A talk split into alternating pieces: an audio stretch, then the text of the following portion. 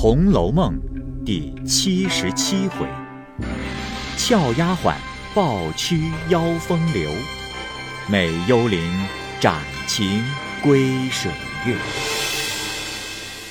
上半部分。话说，王夫人见中秋已过，凤姐病已比先减了，虽未大愈，然亦可以出入行走的了。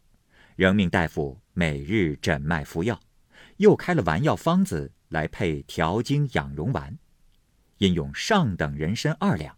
王夫人命人取时，翻寻了半日，只向小匣内寻了几只簪挺粗细的。王夫人看了嫌不好，命再去找，又找了一大包须末出来。王夫人焦躁道：“嗯，用不着偏有，但用着了再找不着。”程瑞家，我说叫你们查一查，都归拢在一处，你们白不听，就随手混料。你们不知道它的好处，用起来得多少换，买来的还不中使呢。彩云道：“嗯，想是没了，就只有这个。哦，上次那边的太太来寻了些去，太太都给过去了。”王夫人道。唉，没有的话，你再细找找。彩云只得又去找，又拿了几包药材来说：“啊，我们不认得这个，请太太自看。除了这个，再没有了。”王夫人打开看时，也都忘了，不知都是什么药，并没有一支人参。因一面遣人去问凤姐有无，凤姐来说。也只有些身高炉须，虽有几只，也不是上好的，每日还要煎药里用呢。王夫人听了，只得向邢夫人那里问去。邢夫人说：“因上次没了，才往这里来寻，早已用完了。”王夫人没法儿，只得亲身过来请问贾母。贾母忙命鸳鸯取出当日所余的来，竟还有一大包。皆是手指头粗细的，遂称二两与王夫人。王夫人出来，叫与周瑞家的拿去，令小厮送与医生家去。又命将那几包不能辨得的药也带了去，命医生认了，各包记号了来。一时周瑞家的又拿了进来，说：“这几包都各包好，记上名字了，但……”这一包人参固然是上好的，如今就连三十换也不能得这样的了。但年代太沉了，这东西比别的不同。平是怎样好的，过了一百年后，便自己就成了灰了。如今这个虽未成灰，然亦成了朽糟烂木，也无性力的了。请太太收了这个，倒不拘粗细。好歹换些新的倒好。王夫人听了，低头不语，半日才说：“啊，这可没法了，只好去买二两来吧。也无心看那几样，只命都收了吧。”因向周瑞家的说：“啊，你就去说给外头的人们，捡好的。”换二两来。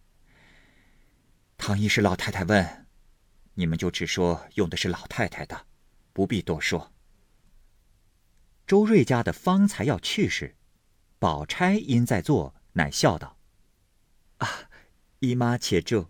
如今外头卖的人参都没有好的，虽有一只全的，他们也必结作两三段，镶嵌上炉泡须枝，掺匀了好卖。”看不得粗细，呃，我们铺子里常和申行交易，如今我去和妈说了，叫哥哥去托个伙计过去和申行商议说明，叫他把未做的原汁好参兑二两来，不妨咱们多使了几两银子，也得了好的。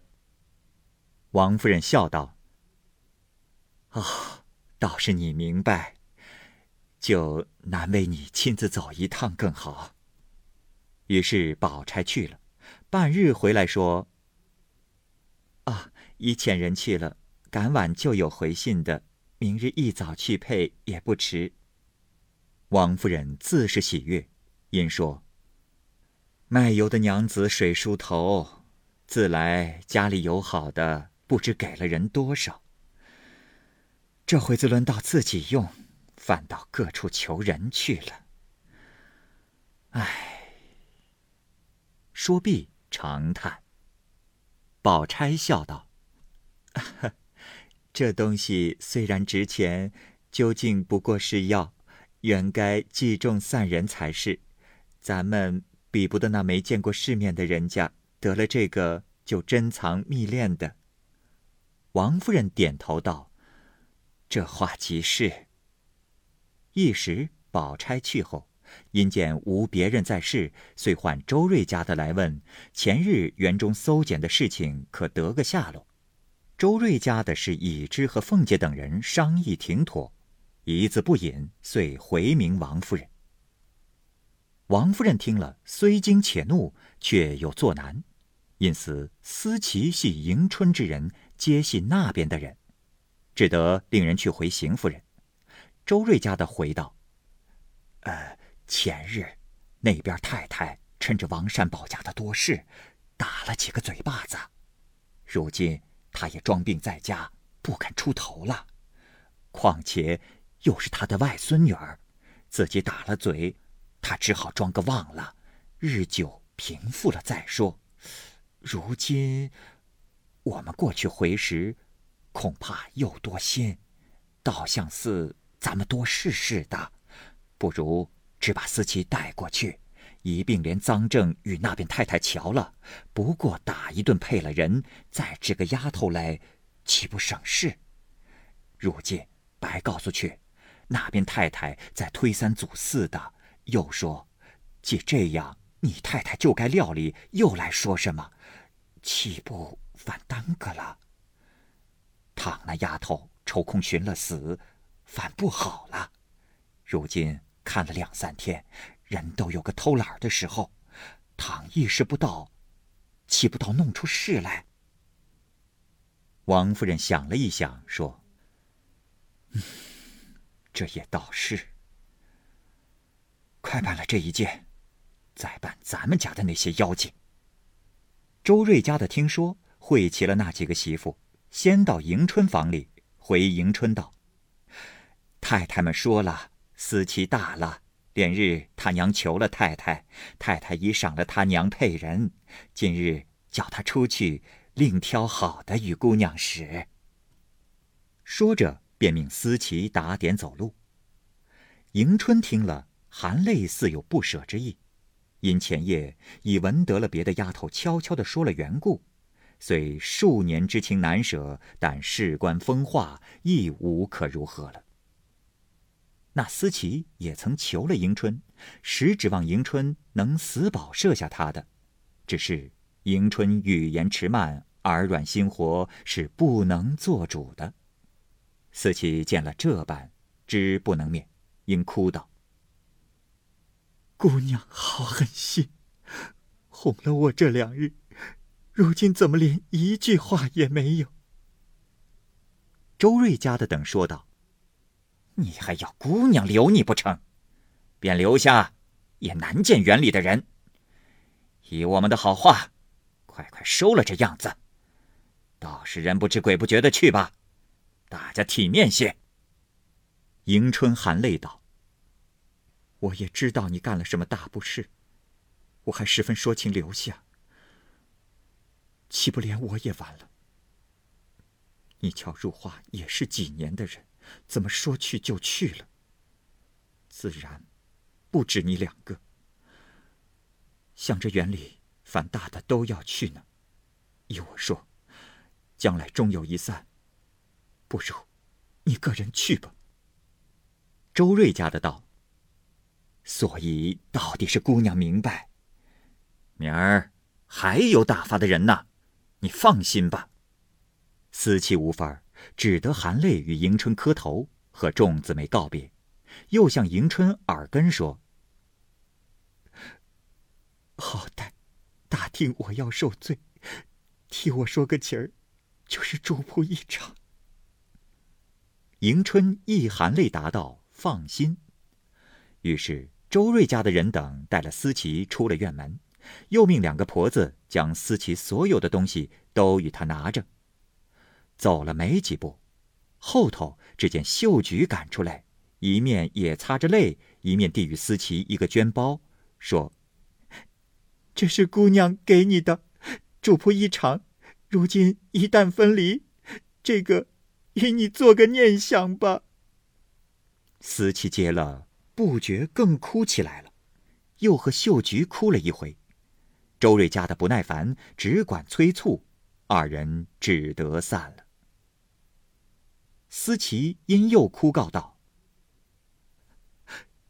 婶子大娘们，好歹略寻个情儿，如今且歇一歇，让我到相好的姊妹跟前辞一辞，也是我们这几年好了一场。”周瑞家的等人皆各有事务，做这些事便是不得已了。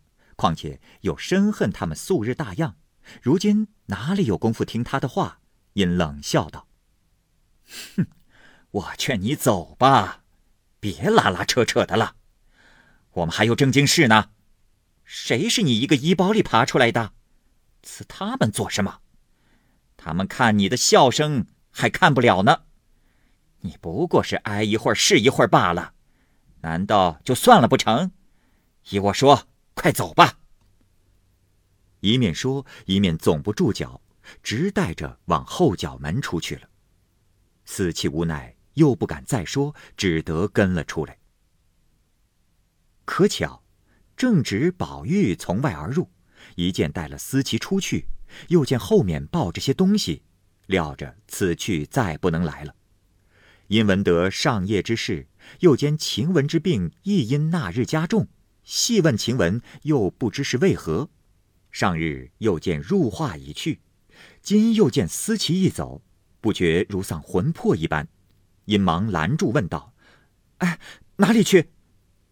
周瑞家的等皆知宝玉素日行为，又恐唠叨误事，因笑道：“哎呀，不干你事，快念书去吧。”宝玉笑道：“啊好姐姐们，且站一站，我有道理。”周瑞家的便道：“哎呀，太太不许少挨一刻，又有什么道理？”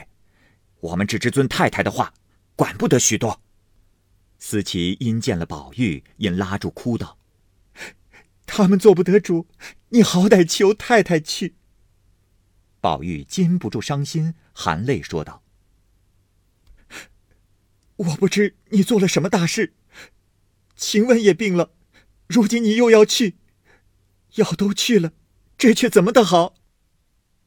周瑞家的发躁，向思琪道。哼，你如今不是富小姐了，若不听话，我就打的你。别想着往日姑娘护着，任你们作号，越说着还不好好走。如今和小爷们拉拉扯扯，成个什么体统？那几个媳妇不由分说，拉着思琪便出去了。宝玉又恐他们去告蛇，恨得只瞪着他们。看已远去，方指着恨道：“哎呀，奇怪奇怪，怎么这些人这一嫁了汉子，染了男人的气味，就这样混账起来，比男人更可杀了。”守园门的婆子听了，也不禁好笑起来，因问道：“哎呦，这样说，凡女儿个个是好的了，女人个个是坏的了？”宝玉点头道。不错不错。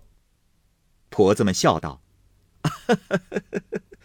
啊，还有一句话，我们糊涂不解，倒要请问问。”方玉说时，只见几个婆子走来，忙说道：“哎，你们小心，传起了伺候着。此刻太太亲自来园里，在那里查人呢，只怕还查到这里来呢。又吩咐。”快叫怡红院的晴雯姑娘的哥嫂来，在这里等着，领出她妹妹去。因笑道：“阿弥陀佛，今日天睁了眼，把这一个妖精祸害退送了，大家清净些。哼！宝玉一闻得王夫人进来亲茶，便料定晴雯也保不住了，飞也似的赶了去，所以这后来趁怨之语竟未听得见。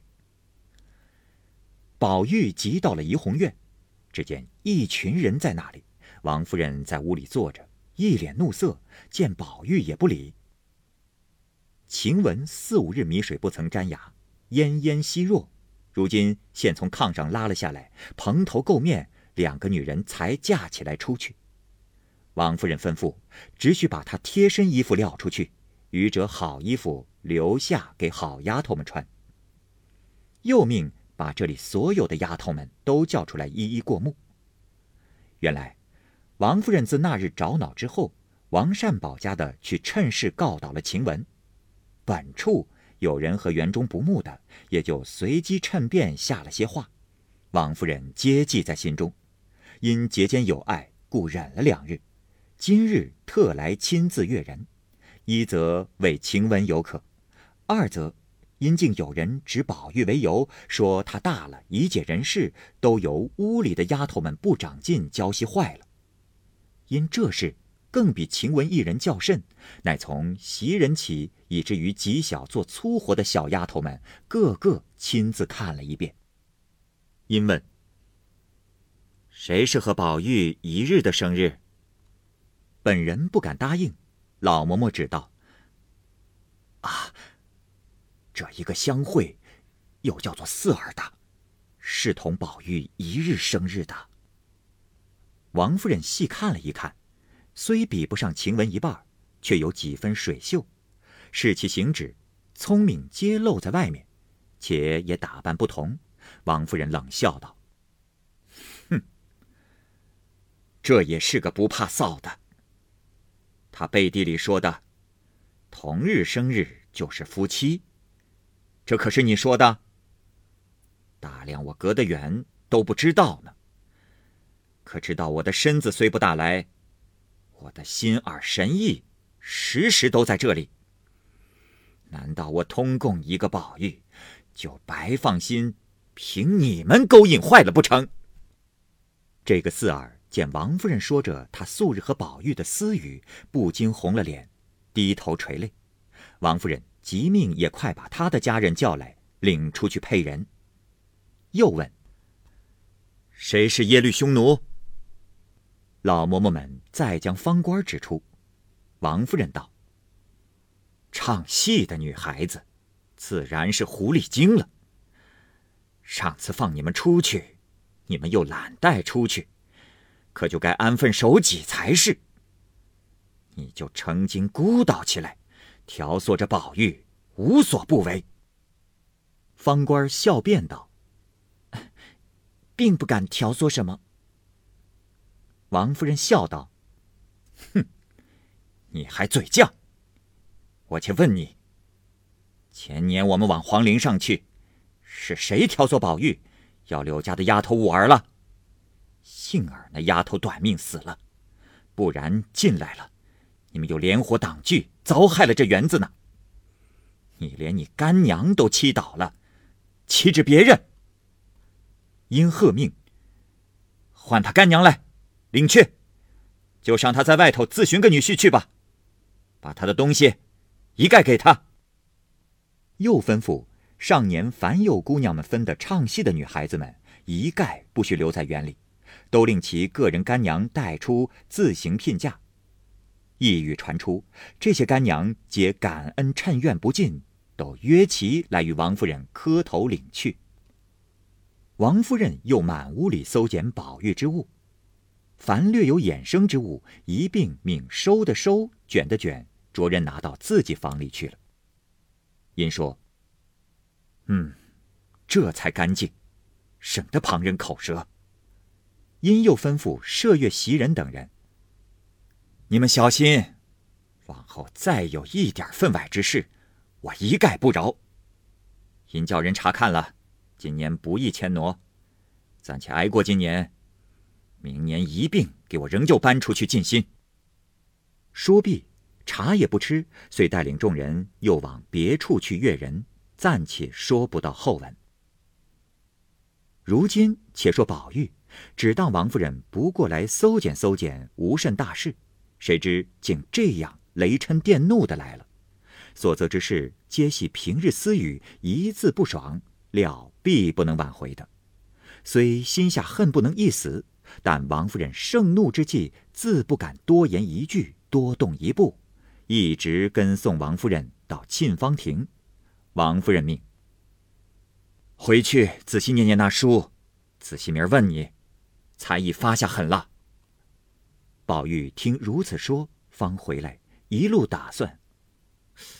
谁这样犯舌？况这里事也无人知道，如何就都说着了？一面想，一面进来，只见袭人在那里垂泪，且又去了心上第一等人，岂不伤心？便倒在床上也哭起来。袭人知他心内别的还有可，独有晴雯是一件大事，乃推劝他道：“哎，哭也不中用了，你起来，我告诉你，晴雯已经好了，他这一家去到新静养几天。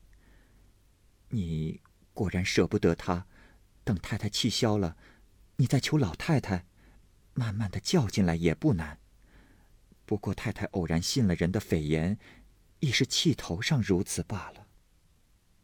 宝玉哭道：“ 我竟不知，请问犯了何等滔天大罪。”袭人道：“太太只嫌他生得太好了，未免轻佻些。在太太是深知这样美人似的人必不安静，所以恨嫌他。像我们。”这粗粗笨笨的倒好。宝玉道：“ 这也罢了，咱们私自玩话，怎么也知道了？又没外人走风的，这可奇怪。”袭人道：“哎呀，你有甚忌讳的？一时高兴了，你就不管有人无人了。我也曾使过眼色，也曾递过暗号，倒被那别人已知道了，你反不觉。”宝玉道：“那怎么人人的不是太太都知道，但挑不出你和麝月、秋纹来？”袭人听了这话，心内一动，半日低头，无可回答，因便笑道：“正是呢。若论我们也有玩笑不留心的梦浪去处，怎么太太竟忘了？想是还有别的事，等完了。”再发放我们，也未可知。宝玉笑道：“你是头一个出了名的至善至贤之人，他两个又是你陶冶教育的，焉得还有孟浪该罚之处？只是方官尚小，过于伶俐些，未免以强压倒了人，惹人厌。四儿，是我耽误了他，还是那年我和你拌嘴的那日起，叫他上来做些细活，未免夺占了地位。”故有今日。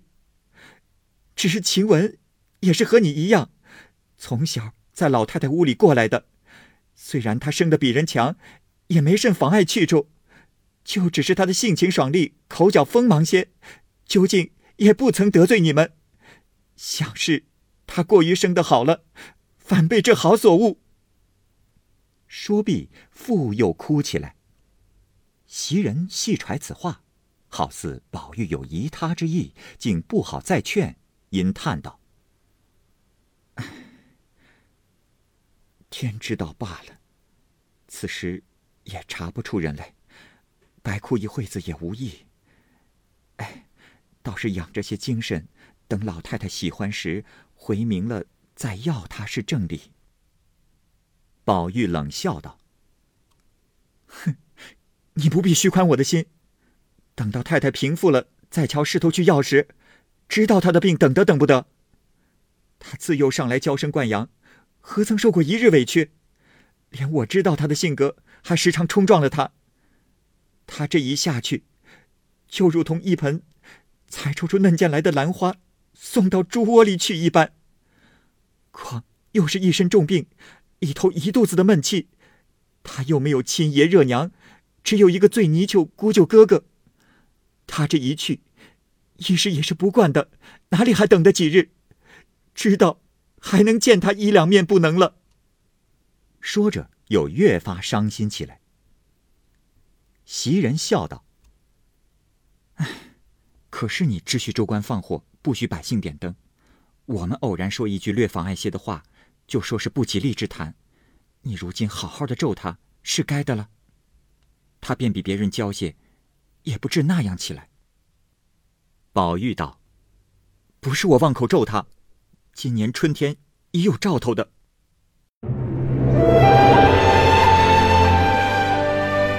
好，各位听友，由于时间的关系，我们这期节目就先播到这儿。欲知后文详情，欢迎您关注蚂蚁晒尔，并订阅我播讲的《红楼梦》。另外，还有更多精彩的系列故事也在其中，欢迎您关注收听。如果您有什么样的意见或者建议，可以通过下方的留言方式及私信的方式告诉我，我会在第一时间回复您。我是蚂蚁，我们下期节目再见。